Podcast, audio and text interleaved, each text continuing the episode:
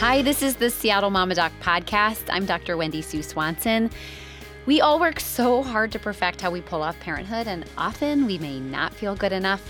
Here today to talk about Fortnite, screen time, and video game violence. So, Fortnite has taken us all a little by surprise. I keep hearing about it. And when I did a bit of research for this podcast, I was shocked to see the number of parenting articles that have been written really in the last six months to guide parents with their challenges that they're having and the overwhelm they're having with their children, mostly boys, playing Fortnite. So, just a little bit of data and a little bit of background. I have sat on the Council on Communications and Media, a group at the American Academy of Pediatrics, on their executive committee for six years and been a part of the council for even longer. That's the council that has come together to write policies and statements around the effects of media use on children. One of the statements that they wrote way back in 2018, the council, um, was specifically about media violence, and there have been numerous studies really since then that have kind of upped the way that the Academy has tried to guide parents and families.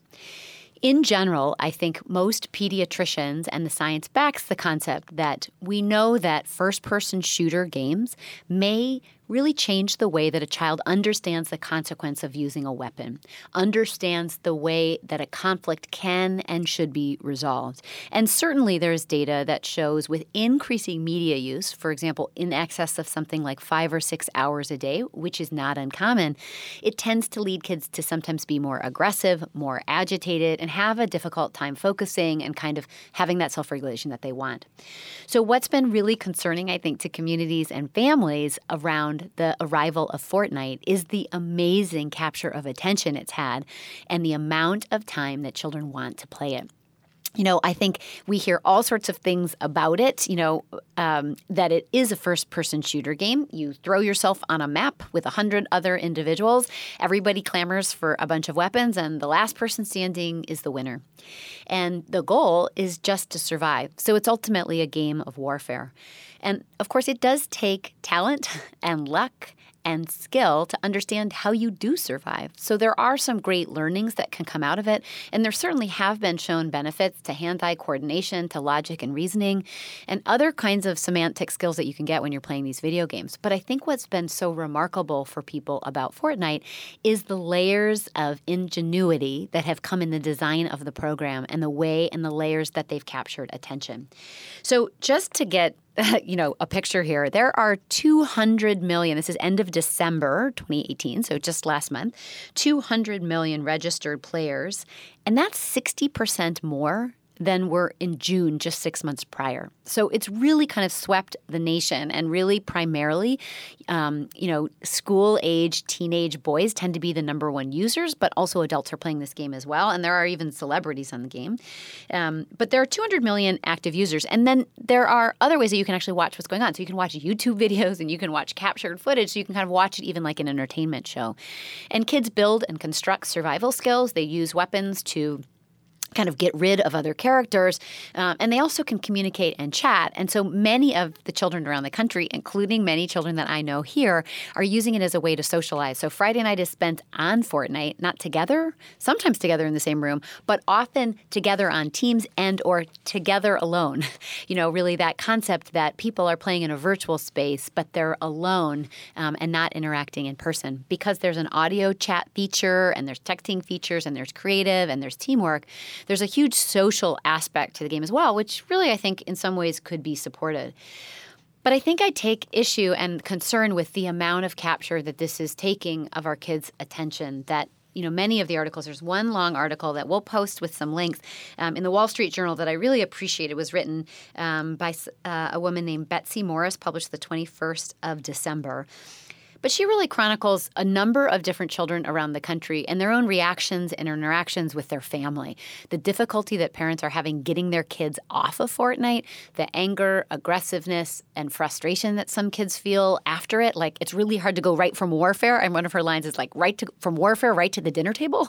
You know, like the transition from that virtual space of kind of violence and competitiveness right to kind of the real world and the pace of the real world is difficult for kids.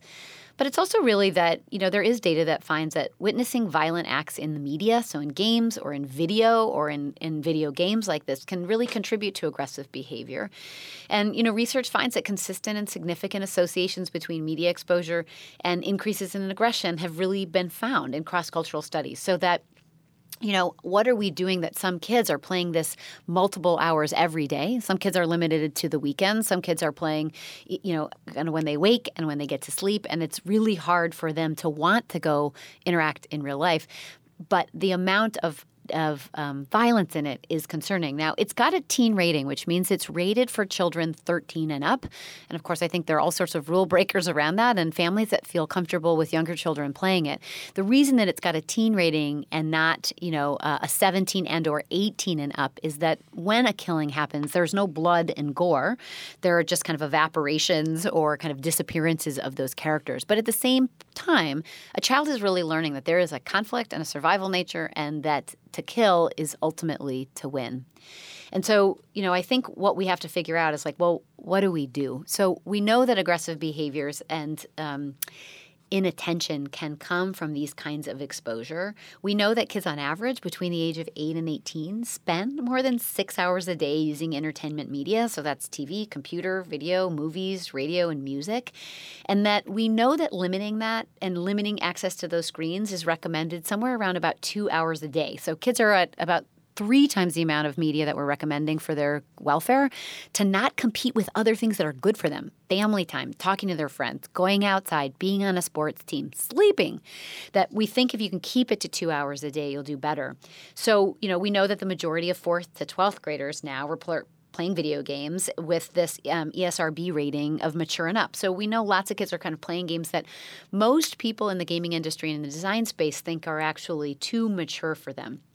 So, you know, I think that um, even of more concern because Fortnite is so targeted towards younger boys. You know, we know that 78% of boys under the age of 17 report owning these mature rated games. So I think kids are getting exposed to things that aren't necessarily in their best interest. Their brains are developing. But I think what's unique about Fortnite is its incredible ingenuity and design and an attention. And in some um, of the writing that I read for uh, online that included a New York Times article, a Consumer Reports article, an NPR article, and then the Consumer Reports article, or excuse me, the Wall Street Journal I mentioned, is that when you tick off what makes a game good at stealing attention, Fortnite does a beautiful job of it. Like takes all the angles um, that are relevant. So I think the real takeaway here is that I do not think that Fortnite is benign. I think of it as a first person shooter game. I've heard lots of families and lots of parents kind of rationalizing the creative building part of the game is enough to kind of outweigh the deterrence of the violence. And that's really up for families to make that decision on their own. But I don't want us to write off the reality that this is a survival game with weapons and that we don't think in general that's good for kids and their interests. There are some naysayers to that. So there are some researchers out there um, who go against the data that suggests that exposure to violent media um, causes what's something called the weapon effect, causes actually a more likelihood of using. Um, violence or weaponry to solve a problem, but I think the majority of pediatricians side on that. So I think here's what you've got to do. You you do have to set limits. So because it's a free to play game and because the way that Fortnite has amassed billions of dollars is by selling these skins or these costumes, is to maybe think about one way that you can restrict or limit or gauge the way that your child's really using it is to potentially reward them for good behavior, meaning that if you set a rule to say, well, you can only play Fortnite on the weekends or you can only play it once during the week and two times on the weekend and you max out at 5 hours a week or whatever the number is that you decide. When your child's done a really good job kind of under those restraints and stopping on their own and getting out, then I think it makes sense to give them a $10 gift card or a $25 increment for those skins that can be really important and I think make the game really delightful.